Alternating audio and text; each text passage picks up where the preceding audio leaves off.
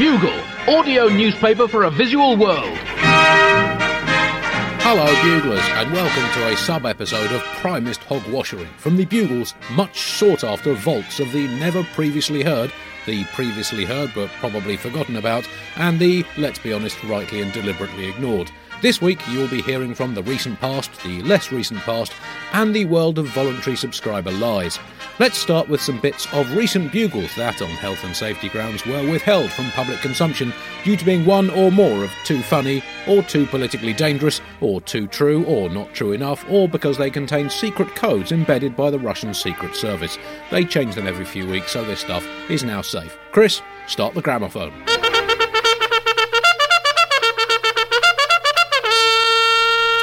I went to a place called Tobermory.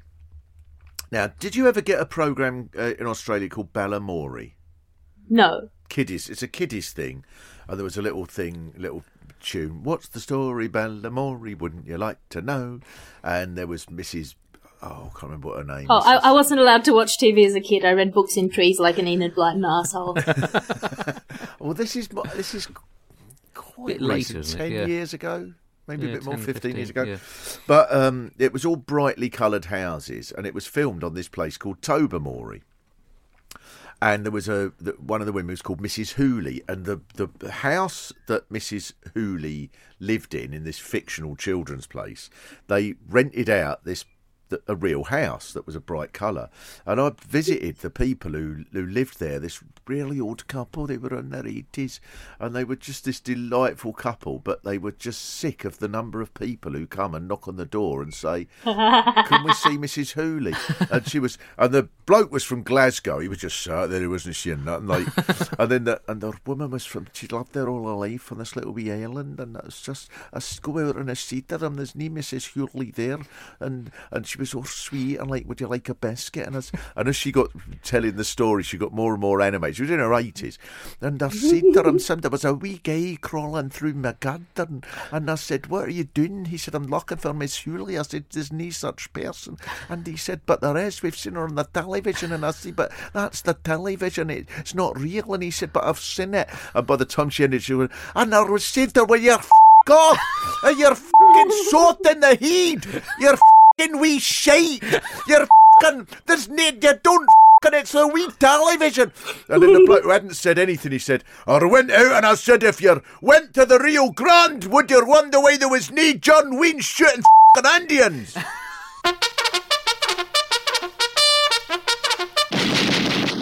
Uh, in uh, other plant news, some very distressing news coming from the plants of uh, of Europe, in particular, the olive tree. The Xylella bacterial pathogen could ruin the European oil harvest.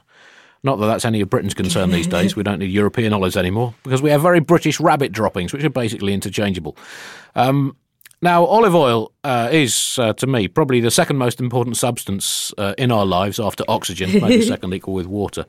And a similar outbreak of Xylella um, put uh, olive oil prices up by 20% back in 2013. I mean, I'm just not sure that Britain can can handle this in this this delicate economic stage. There are concerns that the uh, Xylella uh, pathogen could actually now come over here to the UK and put our own homegrown plant pathogens out of business. and uh, there, in fact, in the run up to European elections, there are posters of swarthy-looking Xylella pathogens snaking their way towards Britain. Could prove a crucial factor in the, the forthcoming vote. You just don't know these days. And um, Xylella, of course, not only a threat to our olives, but is also renowned for its very popular video blogs about issues ranging from how to devastate a crucial Mediterranean crop, what makeup to use when you're trying to attract a new insect vector, how to keep looking good when you're slowly killing a vine, plus a travel guide to the delightful Puglia region in southern Italy for any other plant pathogens contemplating a summer getaway to a most scenic and hospitable part of the world. Yeah, Andy, you know the environment is getting ropey when a food that's been the cornerstone of a whole dietary ge- genre for 3,000 years is under serious threat. I mean, to explain this to Americans, so olive oil is such an important part of uh, Southern European cuisine and culture. It's as if we had like a pathogen in like lard or high fructose corn syrup. That puts it all in some harrowing perspective. You know, Steve Apparently, Irwin, uh, most seven- of us thought he was an idiot. 74% of British people in the survey said that they had tried uh, cocaine, although that is mostly because of an EU directive forcing us to take psychotropic substances that leave a trail of uh, human dis- devastation around the world. And uh, the founder of the Global Drug uh, Drug Survey, Professor Adam Winstock, uh, said, "In the UK, we don't tend to do moderation. We end up getting drunk as the point of the evening. I, I would take issue with this. When you look at town centres, city centres on a Friday or Saturday night, we don't get drunk as the point of the evening. We get drunk as the point of existence. That it's a it's a key difference. he also said uh, suggested we need to change our culture and become quotes more European in our drinking. Have you not been watching the news for the last two years, eleven months? That was explicitly a vote against moderation in all things. He said we might have to bite the bullet. That is one way of cutting down on your drinking. and and think about how to advise people to get drunk by drinking uh, well drinking less. And it's good to set achievable goals. Not to how to advise people to find purpose and meaning in life without needing the consciousness numbing refuge of cheap booze and aggressive cocktails. But get drunk a little bit less. Vomit in a bin not all over a bus stop or taxi in a police cell. Uh, just wean yourself gradually off it. My favourite part of Professor Adam Winstock's uh, statement was that uh, we get told too much is bad, but current guidelines fail to accept the pleasure of intoxication.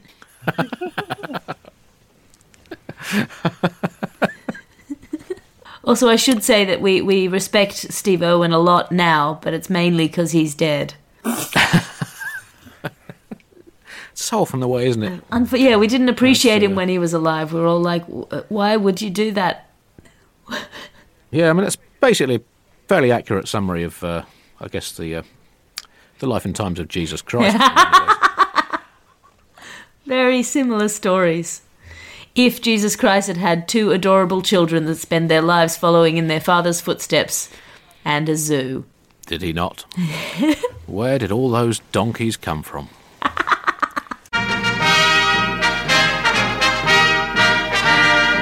Andy, I have a quick question about the Yep. Indian electoral process, and I know that you are a keen observer of both democracy and Indian chaos.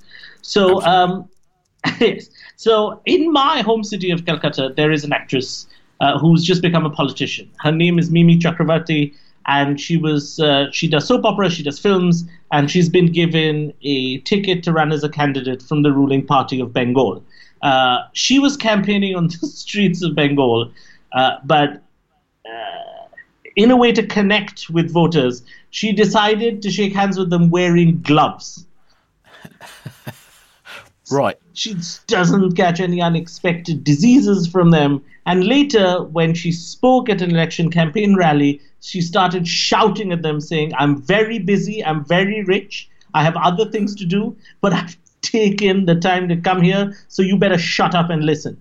do you think, Andy, that these make you more endearing to voters or less?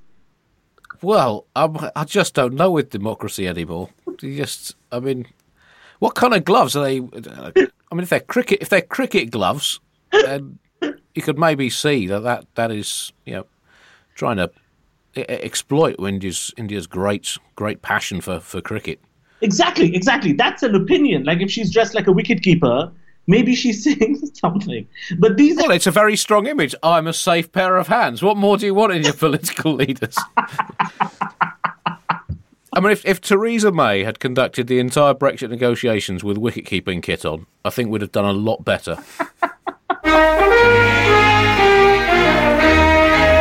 Well, this week, uh, as I record, the 2019 Cricket World Cup began. England, in a deeply unpatriotic desecration of decades of national tradition, are beginning the World Cup not only as not completely and utterly useless and years behind the times in the context of world cricket, but actually as favourites. They began with a win against South Africa, the highlight of which was Ben Stokes taking a catch that made physics quake in its very boots in the fear that everything it always thought was true might merely be a charade. We've all been there. Eight years ago, the World Cup was held in Asia, and here are some of my reflections on my first experience of travelling on the world's most popular continent. 4.5 billion plus people can't be wrong. Here's a chunk from Bugle issue 145. Bugle feature section now and travel. And since we last spoke, John, I have skipped the country three times. I'm a fugitive from the law, albeit on a pre-planned itinerary and without the law having any real beef with me, and hence not devoting any resources to tracking me down. I initially fled Britain for Dubai. I was turfed out of Yep. Dubai after 36 hours, uh, as scheduled.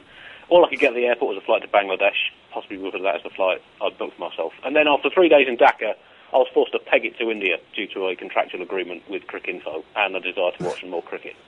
Since then, I've been ducking and diving, never staying in one place for more than a couple of days. That's how they find you, down the paper trail of hotel and travel bookings, I guess. Delhi, Nagpur, back to Delhi, and now Bangalore. And in a change from the traditional British tradition, I have thus far managed not to shoot any tigers or subjugate the locals and exploit their natural resources for my own personal gain. So well done, me. Just shows what a modern, Well done, Andy. enlightened man I am, John.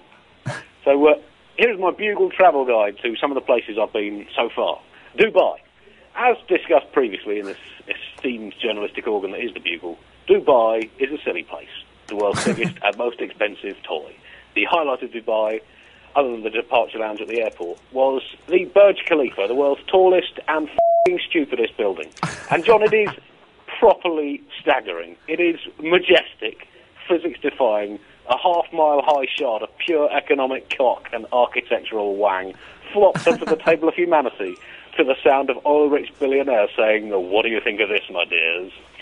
It is a startling marvel of engineering, a thing of sky popping, eye scraping beauty in its own way, a honkingly amplified you to the concept of impossibility, uh, a bejeweled middle finger glittering defiantly in the face of gravity, necessity, and reason. A statement that there is nothing that is beyond the reach of humanity if if the part of humanity making it is prepared to spend billions of dollars it doesn't have on something it doesn't need, while shafting other parts of humanity hard and persistently in the arse with a solid gold truncheon. and um, the, the Burj Khalifa, John, is undeniably magnificent and certifiably fing stupid. There are, however, a lot of buildings in Dubai that are not nearly as magnificent and even more fing stupid. Because since the world economic downturn kebabbed the bubble of blind idiocy that drove the Dubai building boom like Juan Pablo Montoya driving a jet-propelled mobility scooter, there are, as a result of this, hundreds, hundreds of tower blocks with basically no one in. Now, Dubai, and you can't help thinking, particularly when you go to Dhaka afterwards, could that money not have been better spent doing something else than building a pointless skyscraper? No, now, for a long time, no, no, obviously not. for a long time, Dubai has had more money than sense, by a similar margin to how millipedes have more legs than tits, or how the Bodleian Library has more books than inflatable blimps in the shape of Crocodile, Crocodile Dundee style at Linda Kraslovsky. But and Dubai, Dubai has more money than sense. But then the money turned out to be pretend, but the unquenchable lack of sense remained. And this is the Dubai we have today. So these fing stupid islands in the shape of the world are sitting fing stupidly, sinking even more stupidly into a suitably embarrassed sea. Skyscrapers are one or both as empty and unfinished, standing in sheepish uselessness, gathering sand and dust. As necessary as pogo sticks for kangaroos, rucksacks for goldfish, or zero gravity snooker tables for starving sub Saharan children. As Albert Fizzwiz Einstein himself said, you cannot put a lead on a headless dog. Sorry, that's the wrong quote. He also says, an ostrich in a catapult is not the same as a helicopter. No, sorry, that was Thomas Edison. But anyway, Einstein said that the difference between genius and stupidity is that genius has its limits. And if he'd been to see the Burj Khalifa, and if he'd seen, like I did last week in Dubai, two ice hockey teams full of Russians playing each other in a game in a shopping mall in a desert, if he'd seen a hotel with a helipad where a room for a night could feed a village for a year, he would be patting himself on his back with his magic test tube saying, Nice one, Albert. You have hit that nail bang on the bonce. Now, Dhaka next, John. No one Yep. would mistake Dhaka for Paris. It doesn't have quite the same array of chic designer clothes outlets. No one would mistake Dhaka for Los Angeles. Its film industry is much less prominent. And even fewer people would mistake Dhaka for Dubai. A Dubai, a place with about as much soul as a bombed-out Kabul fishmonger. Dhaka, a ceaseless wave of humanity clinging to the precipice of viability, with its triumphs and tragedies bustling together. And last week, John, it was going stark, bonkers crazy for cricket. And at the end of this week's Bugle, to show you quite how stark bonkers crazy for cricket they were going, uh, we've got some audio of the crowd at the opening World Cup match in Dhaka during an over in which the Indian bowler Sreesanth conceded 24 runs. Now, for our American listeners, that is fing shit. And the crowd went absolutely ballistic. And it's, said, if you like, if you like sport, if you like cricket, you'll love it. If you like sport, you'll love it. If, if you like life, You will love it, and that's coming at the end of the podcast. And the, the World Cup began in Dhaka last Saturday. There was an opening ceremony featuring. Um, what can you guess who it featured, John? I mean, who would you obviously book for the opening ceremony of a cricket tournament in Bangladesh? There's only one person, Andy, and her name Yeah. is Tina Turner. Wrong. It's Bryan Adams. Anyway, so close. But uh, you know, he's all about cricket in Bangladesh. You know, if you play, if you play Summer of '69 backwards, uh, it's basically a paean to the Bangladesh Test captain Habibul Bashar, who uh, is retired now. Anyway, uh, I arrived in, in Dhaka just as the opening ceremony was finishing, and my first experience of Asia was a taxi ride through streets that were blistering with enthusiasm for basically the biggest international event in the country's history. And the, the people I met, you know, it's, a, it's a country of massive and obvious poverty, but the people I met at the cricket grounds in the streets were proud and optimistic and incredibly welcoming in the face of this long-term battering from history and nature. I couldn't help but thinking, London needs to lighten the f- up. Um, and going from du- Dubai to Dhaka is like playing consecutive frames of snooker against Kim Kardashian and Mother Teresa. So um, it was an eye- eye-opening experience. It, it, and uh, I've met some really charming uh, Indian cricket journalists, and uh, they, uh, some of them have got a flight from India into Bangladesh. Had to fill out a uh, an entry form, an immigration form, in which they had to say colour of skin, black, white, or medium. What? That was on the Bangladeshi entry form, the uh, immigration form. Black, white, or Medium? medium. yeah. I'm guessing that was a form that was designed by the British years ago. And then I went to uh, Delhi, and I went to a game in Delhi, and, and uh, some of you might have read about the, the Delhi police being a little over-officious and essentially starving the stadium close to the point of death by not letting any food in. And uh, they were confiscating pretty much everything. And I was uh, searched on the way in, and uh, they wanted all my coins, because they have had a bit of crowd trouble in Delhi in the past. And they searched my wallet for coins. But interestingly, I had to give them my Indian rupees, but I was allowed to keep my British pounds. which, um, which I, I don't know. I don't know if that's good or bad for Britain. If it just you know, means um, no one would possibly throw a British pound. It is an honourable currency. It always has been and always will be. Or it's just that Britain's currency has fallen so low in the esteem of the world that people think it's not worth being collected for charity as the rupees were. And also, it's so embarrassing to its owner that no one would consider throwing it as a missile in a public location.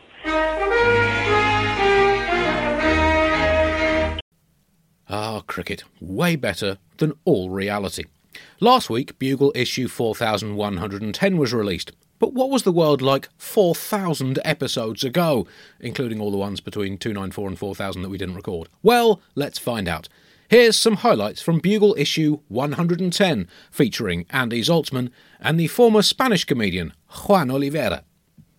Top story this week the final countdown to nearly 50% of eligible UK voters not bothering to put some paper in a box. Yeah, they said it would never happen, John. They said it was an impossible dream. They said no one would have the balls to make it happen. But it's on, John. It is on! it's general election time. I Actually, I got a bit of that wrong. They said it would definitely happen. They said it was a procedural inevitability. And they said no one would have the policies to make it interesting. But it is still on. It's on. Democracy lives. On like Donkey Kong! It might not have received much coverage over here in the US, Andy, but indeed Britain has announced the date of its next election, and it is to be, wait for it, May the 6th. So put it in your diaries, spray paint it onto your fridge, tattoo it onto your children's foreheads, and everyone, and I do mean everyone, everyone in the world, Take the day off work, May the 6th. Make sure you spend the entire 24 hours sitting in front of your television, flipping the channels, and wondering why there seems to be no coverage of the UK election where you are. Actually, Before- it's interesting you should say that because I was uh, I was on a, a school trip to Greece in 1992 on the day of the uh, general election then. Um, Right. And um, uh, we were all uh, uh, gathered around. It was uh, we were waiting for the results to come late at night. But the only international TV channel in this Greek hotel was uh, CNN. Right. And we were waiting for the result of the general election that had been built up as being a hugely significant defining moment in the history of modern Britain. The choice between, you know, still properly left wing Labour and the continuation of the legacy of Thatcher. And uh, it was mentioned in about a 30 second final score, basically, after a 10 minute report about a farmer from Arkansas who'd lost a hand in a combine harvester. Uh, but wh- why hasn't this been a bigger news story around the world this week, Andy? Well, I think it's because the UK are clearly doing a few things wrong. One, Britain is simply not as relevant as it used to be. If it, if it could fix that and once again become a dominant imperial superpower, that would go a long way to piquing people's interest. Two, where's the razzmatazz? Here in the US, they automatically know when the next election is going to be. There's no element of surprise. So the UK has a huge advantage there with the opportunity to announce it with some spectacle, and they blow it every time. Where was the motorcycle pyramid jumping through a hoop of fire while holding a horticultural arrangement spelling out May the 6th in tulips? Where was it? Instead, it was once again a group of men in charcoal suits reading out a press release. Not, and I repeat, not from the top of a motorcycle pyramid. Come on! wow me! Also, number three, the election campaign is just not long enough in the UK. Four weeks. Four weeks? What can you do in four weeks, Andy? The election here in America took a year and a half last time. It's like John Adams said if it doesn't take over six months, it's probably not worth doing. he was talking about uh, human pregnancy at that Doesn't. point. doesn't matter. And he was biologically correct at that time. Well, um, I don't think everyone is talking about it here, John, other than on uh, the TV news channels where they're obviously massively uh, excited by it. One of the major features of this election campaign, uh, apart from the cynical use of leaders' spouses and the squawkingly infantile poster campaigns, uh, is, uh, is is this? It's slightly more Americanized coverage. Actually, they have they seem to f- follow all the leaders around the whole time and interview them about every thirty seconds. In effect the the three party leaders are just on a permanent Twitter feed, a verbal Twitter feed, and I, I think there is a large chance that most of Britain will emigrate on May the fifth, just to avoid the end of it. Um, Alistair Darling, the uh, Chancellor of the Exchequer, he was. Uh, Today, uh, yesterday, rebutting uh, conservative uh, financial figures, and said these very clever words: "What you can't do is spend money you don't know you've got." Which, Uh, you know, from a man basically holding the purse strings of a government who spent a lot of money that it Yeah. did know it didn't have. That's an interesting sideways step. If you don't know you've got it, you shouldn't spend it. But if you know you don't have it, spend away. That's Okay. economics, John. That's why you and me can't do it. We don't have that level of sideways thought. Uh, David Cameron, the Conservative candidate, is, uh, as part of their manifesto, proposing voluntary national citizen service for all 16 year olds, where they join a two month residential scheme featuring outdoor activities and community work. He said, Show me a gang taking drugs, and I'll show you a group of people who have nothing to look forward to. now, hold on. I mean, that's not strictly true, Andy. I believe they're very much looking forward, for instance, to the next time they take drugs. That's the ideal thing on their horizon. And also, not that this scheme doesn't have its merit in principle, but I would question the viability of appealing to a gang taking drugs with a two month scheme of outdoor activities and community work. I don't know, yeah, probably just have. The, it's not the same instant adrenaline rush, is it? No, it's a longer high. a more sustained It's high. just that more ultimately satisfying. An interesting fact regarding the UK elections, and one that probably provides a great insight into the British electorate psyche, is that our elections are always held on a Thursday. Now, this is just a convention rather than a full legal stipulation. The original reason for it being that people were not paid until Fridays, so holding polls on Thursdays ensured that they were not too drunk to vote. Might want to vote, Andy, but such is our predilection for self annihilation that we need to be protected from our own bad decisions by scheduling the election on the one day a week we are least likely to be unconscious. such is our drinking problem. We need that decision taking out of our hands. And apparently, the Electoral Commission has recommended trials of weekend voting as a way of improving turnout. But again, they will just have to be trials, Andy, and I fear that those trials may reveal results of a lot of people vomiting, urinating, and falling asleep in voting booths. Does that count as a spoiled ballot paper? Oh, you know it does. You've chundered on it. Well, there you go. That should keep you going until at least next week. And now, in the time honoured Bugle tradition, we will play you out with some lies about our premium level voluntary subscribers. A huge thanks to all who have contributed so far. To join them with a recurring or one off donation, go to thebuglepodcast.com and click the donate button. Chris, you may now instruct the Lies Band to begin their music. Murray Tipping used to work in a secret government establishment researching the economic implications of sneezing, which costs the global economy an estimated $5.4 trillion every millennium in working time lost to pre sneeze inhalations, the main sneezing phase itself, and the after sneeze recovery and cleanup. Carl Stoltzman always makes up a surname when communicating with people that rhymes with the person he's trying to make contact with.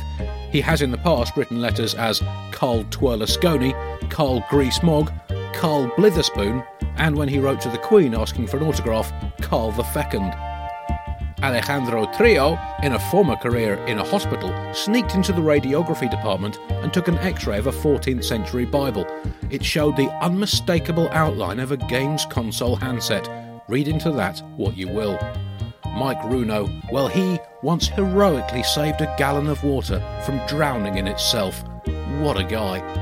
Daniel Puddock submitted a proposal that the creation of sliced bread and the birth of Jesus Christ should be replaced as the international standards of date keeping by the first Wimbledon final.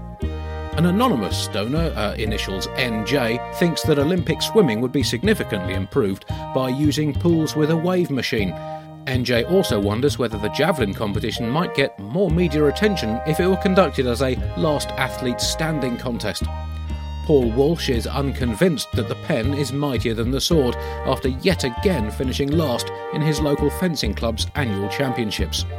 Anonymous donor, initials JK, would love to go back in time with an electric guitar and give it to Mozart to see if the celebrity 18th century composing star would come up with the riff from Sweet Child of Mine. Another anonymous donor, this time initials MD, does not consider the word honey to be an appropriate term of endearment, given that the substance is essentially the byproduct of forced labour under an archaic hierarchical monarchy that we should have no truck with in a modern enlightened society. And finally, Mark Greenwood once won a year's supply of ice cubes in a competition at a local cocktail bar, but was very disappointed when the prize was delivered in one single consignment, dumped on his driveway on a hot summer's morning. So there are your lies for this week, thanks to all of those people and indeed any of the rest of you who have contributed to the Bugle. Uh, this came in from Tim Wilkinson on Twitter on the subject of the uh, Bugle lies. Uh, he writes, If you could say, please leave a message at some point, preferably on the show. It would be less useful otherwise, uh, wrote Tim. Well, I mean, yes, I do say it basically all the time anyway, but I'm recording this one for you. Uh, then, says Tim, I can turn my bugle lie into an answer phone message in case anyone ever calls me for whatever reason. Uh, well, here you go, Tim. Please leave a message. Uh, let's have an alternative take of that. Please leave a message. Please leave a message. There. Take your pick from those. Until next week, goodbye.